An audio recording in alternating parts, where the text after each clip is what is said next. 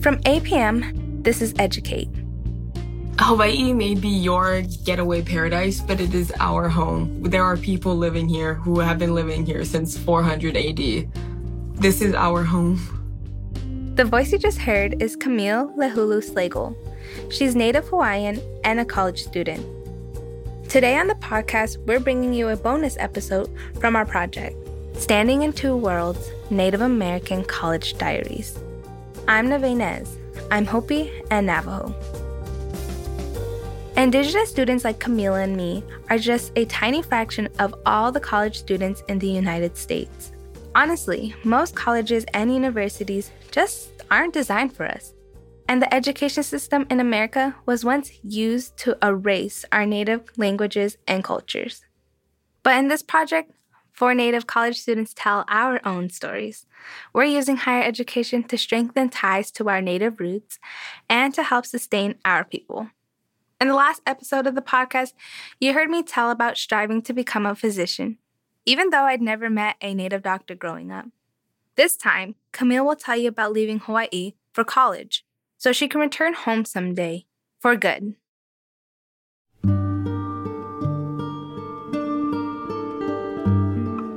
Aloha mai kākou o Camille Lehulu Slagle ko uinoa piha no Hawaii mai au Ayo Makapapa Umi Ma Stanford University. Hi, my name is Camille Lehulu Slagle. I am Native Hawaiian from Kailua on the island of Oahu in Hawaii. I am currently finishing up my sophomore year at Stanford University, studying chemistry as my major, and I'm minoring in geological sciences or geology. I'm also part Japanese. My mother is Hawaiian Japanese mix, and my father is German Irish, so white. So I'm kind of a little melting pot. Just like the rest of Hawaii, I'm representative of this little like melting pot of racial ethnicity. So even though I am a lot of different things, I solely like full on will always identify as Hawaiian first and foremost, just due to the way I was raised, due to the culture I was raised in, due to the place I grew up in. I was fortunate enough to grow up in my indigenous homeland, and I'm so thankful for that. One of my ultimate dreams is for people to see Hawaii in the same way I do, to see it for all of its both natural beauty, but its cultural beauty as well, because there is no Hawaii without Hawaiians. And so my ultimate goal is to give back to my people, to my Lahui in the way that I know best and the way I know possible for me, which is through science. So I my ultimate goal is to someday hopefully work at the Hawaii Volcanoes National Park and become a geochemist, working to study and further understand and improve our knowledge of these volcanoes and of these huge monstrous beings that are creating the Hawaiian Islands.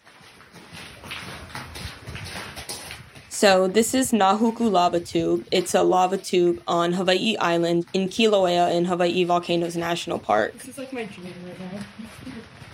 So a lava tube is basically made when the outside of the lava that's exposed to the air cools down, but the lava underneath that, so below ground, is still running and still flowing through because it's super hot and insulated. And then what's left behind is this literally like a tunnel. And there's a lot of dripping water, stalactites hanging from the ceiling, uh, just a very sense of like dark, mysterious like aura to it because you really can't see that far in front of you because it's so long and so dark. It's the perfect intersection for me of both my culture and of science because it's creating new land but also creating more of Hawaii and more for my people at the exact same time. Okay, so I'm currently driving this is my home. Like, this is where I want to end up for the rest of my life. Like, watching so many outsiders come into Hawaii or so many jobs in Hawaii outsource from people on the continent because people think that Hawaiians aren't capable enough of doing these jobs on our own. Like, no, there's plenty of talent located here locally, but just outsourcing contributes to the rising costs of living, to gentrification of these communities. Every time I go to the continent and come back home for a spring break or a summer break or anything from college, I see something in my community that has changed, that is different, and not in a good way. So it's really been eye opening, I think, to leave and then come back. Where in the short span of one quarter of 10 weeks of my life, so much in my community has changed back home. And it's really terrifying to see that all of this is occurring within the short span of my lifetime. I decided to use TikTok as kind of my um, educational platform for people it's really easy and really accessible. So for me, I thought, well, if I can just upload a 60 second video of me explaining something that is like common knowledge to me, like the back of my hand, but if it's something that can completely change somebody's worldview in 60 seconds, then like, why wouldn't I do that? Like, that seems like a win win situation for everybody. So today, in 1895, the Queen Liliuokalani, our last reigning monarch, was illegally, forcefully imprisoned in her own home in Iolani Palace for eight months because Americans believe that she was trying to overthrow the American government. Obviously, Indigenous history is not something that's taught across the US in history classes, in textbooks at all. So I realized if that's not something that people are going to teach to others, it's something I'm going to have to take up for myself and help do that education. Every day, Hawaiians would deliver um, our queen flowers, but they wrap the, that bouquet of flowers in the newspaper. And that is how she was able to keep up with current events that were happening outside of her room. We were able to outsmart what was supposed to be the biggest government at that time.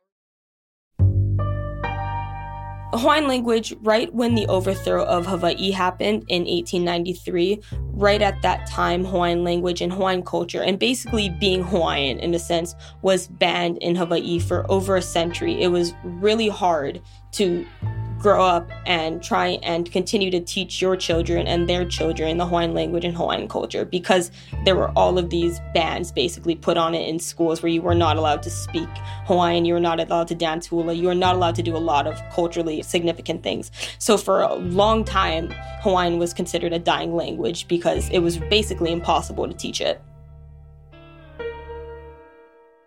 So from kindergarten to senior year, I went to an all-native Hawaiian private school called Kamehameha Schools. So it is basically um, a school founded by Native Hawaiians for Native Hawaiians to be able to have an education in both Hawaiian and um, normal Western education values. And I was able to go to that school as well as my parents and my mother went and all five of her siblings as well. So it's a school that's been serving Native Hawaiians for over a century now. Good morning, Camille Lehulu Slagle. Oh, God. Okay.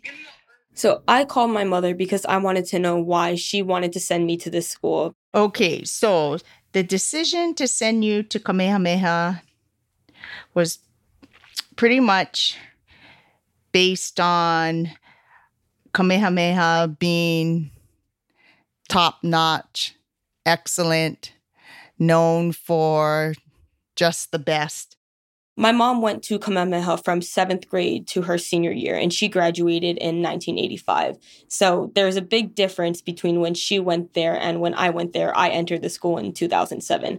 I don't remember too many people taking Hawaiian language as a choice if it was there. There most people were taking Spanish or Japanese or French and I think there may have been Hawaiian but at that time it was sort of like oh well take this because that's going to get you a better thing to get into college. Take this language instead. Not hawaiian. It's not recognized you know for as a college acceptance thing. So i always knew that i wanted to go away for college as much as I love Hawaii, it is very isolated. So I knew I wanted to go out and get a bigger world perspective and worldview. And while I'm up here, I'm trying to get as much information and as much knowledge as possible to be able to bring back home and help my people, especially because Native Hawaiians have some of the lowest rates of high school graduation and college enrollment in the first place College Horizons is a six day crash course for American Indian, Native Alaskan, and Native Hawaiian high school students who are looking to apply to college. I found out about the program my sophomore year of high school because my mother was talking to her one of her friends and one of her friends' children had done the program and it was like, "Hey, like you should do this too. It, my friend's kid got into Yale. Like you could get into a good school too." Hello. I first met Adrienne Keene at um, College Horizons. Sionagad, Adrienne Keene da Kodoa, Chichalagihi Ayeli, Gianni Gisqua, Dalonige de la Jutla, Ginela. Hi, everyone. I'm Adrienne Keene. I am a citizen of the Cherokee Nation, and I am a faculty member currently at Brown University in the American Studies and Ethnic Studies Department. And I do research with Native students navigating the college process.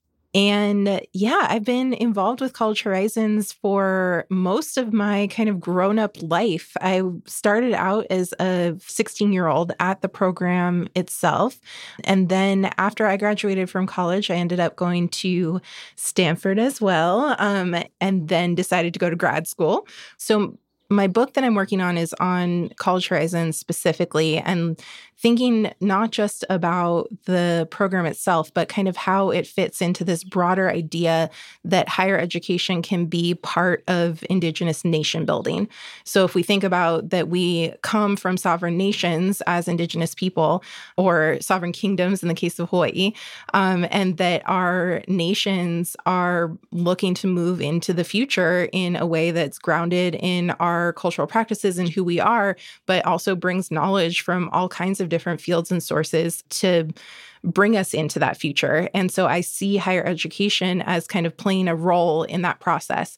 And it truly is a process of resistance because none of us were supposed to be here. None of us were supposed to be like faculty in these institutions, to be students in these institutions, we were supposed to disappear. And so the fact that we are here and are being able to use these spaces and this knowledge as a means to serve our communities, as a means to bring our communities into the future that they were not supposed to inhabit is really powerful to me that's definitely something I remember. And like another thing I remember just from like college horizons and everything is gen- in general is like the bu- a lot of the books that we were given just from like going through the um, program. I have like some of them on my bookshelf. I like literally brought them up with me because I think they're like so helpful.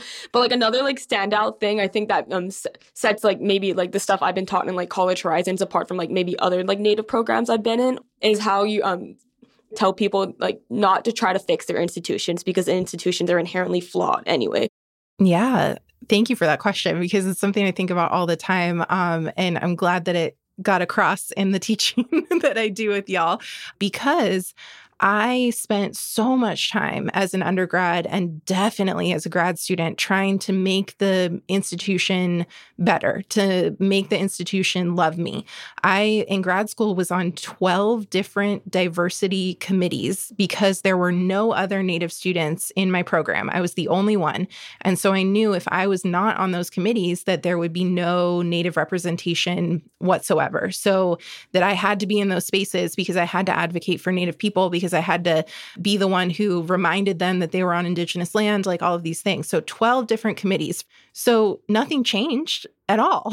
There's still no Native faculty. There's still no Native coursework. There's like a handful of Native students. And I spent so much time trying to change that place. And it's energy that I could have used to put into my own work um, that would have served the communities I care about.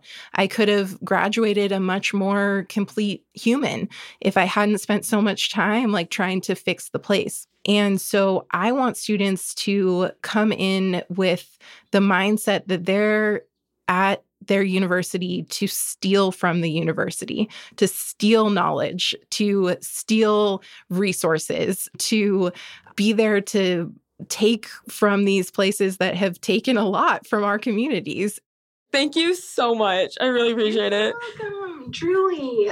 It's my pleasure. Perfect.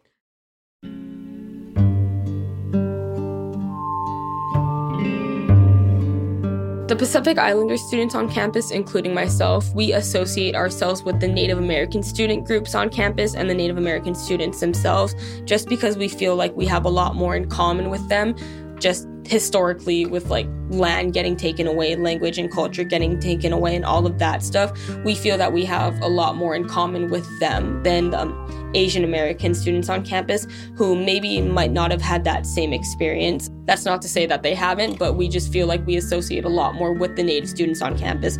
We see a lot of ourselves in them, they see a lot of themselves in us, and so we really like gravitate towards each other on campus.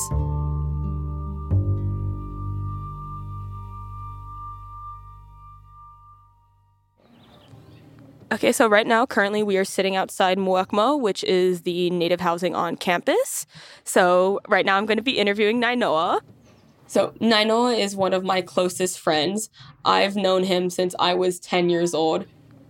So aloha mai kako o vau o Nainoa Vesperis, um, no mai. Um, hi, I'm Nainoa Vesperis. I am born and raised in Honolulu, Hawaii. I am a class of 2025, so I'm a freshman this year, hoping to major in symbolic systems, which is a special major at Stanford. Um, I am a native Hawaiian, and I think that when I introduce myself, you know, I, I can't help but introduce myself and not introduce my family. What was life like growing up as Hawaiian? It was really interesting for me, actually, because in fourth grade, while I went to a native Hawaiian fully immersion school, oftentimes I would tend to isolate the specific aspects of my identity that would often bring me shame, to be honest. You know, um, we have the highest rate of obesity, the highest incarceration rates, just so many different statistics that honestly were a reason for me to try to often disassociate with my culture. Have you found a community of other Native students here, and do you feel included in other spaces on campus? As you look around, like our campus and stuff like that, there's just so many different value sets, so many different beliefs, so many different opinions. And what's so good about Pacific Islanders is that I feel like we understand that we are not meant to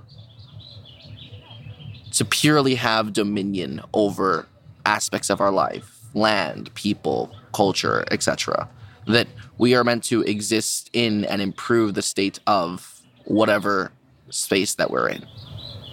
I couldn't tell you the last computer scientist that I knew who was native Hawaiian. Right?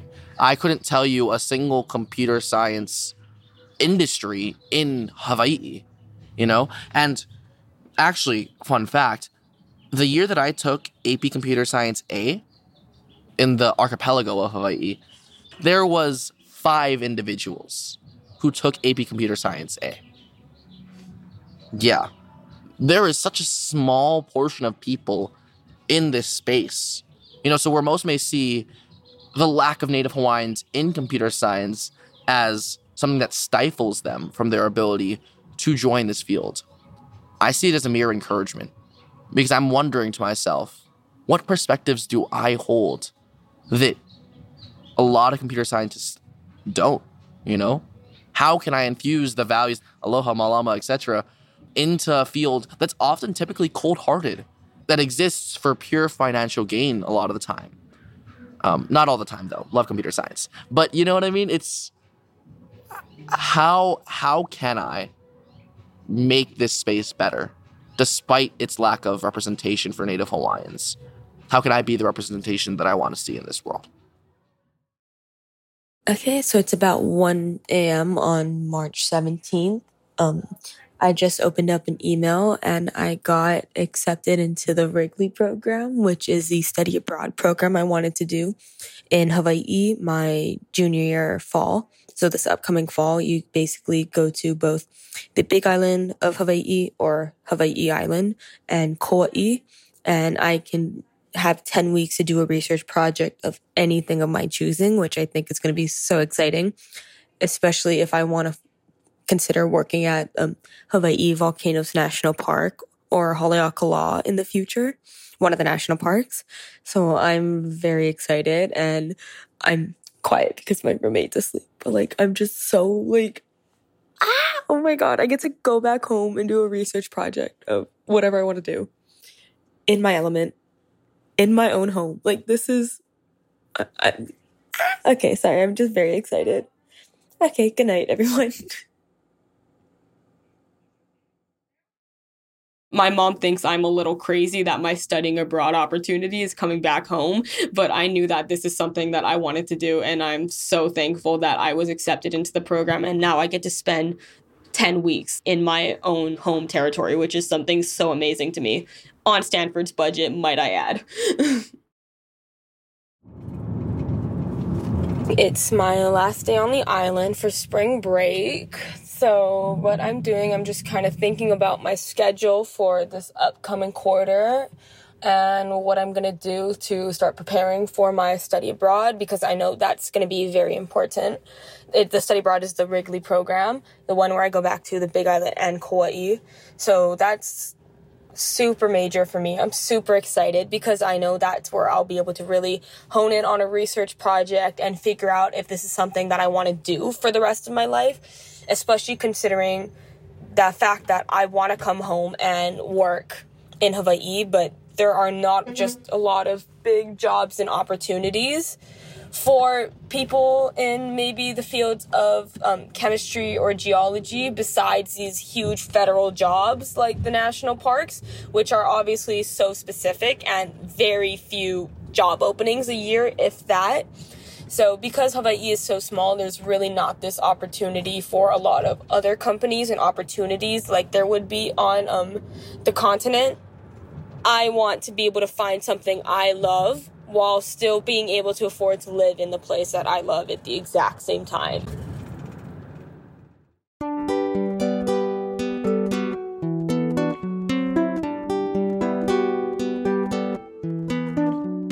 That was Camille Lehulu Slagle. She's a student at Stanford University. Camille's story is part of a project from APM called Standing in Two Worlds Native American College Diaries.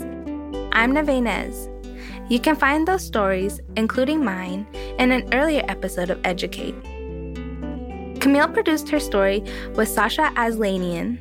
The editor was Stephen Smith, with help from Jill Barche. Support for this program comes from Lumina Foundation, the Spencer Foundation, and a reporting fellowship from the Education Writers Association. This is APM, American Public Media.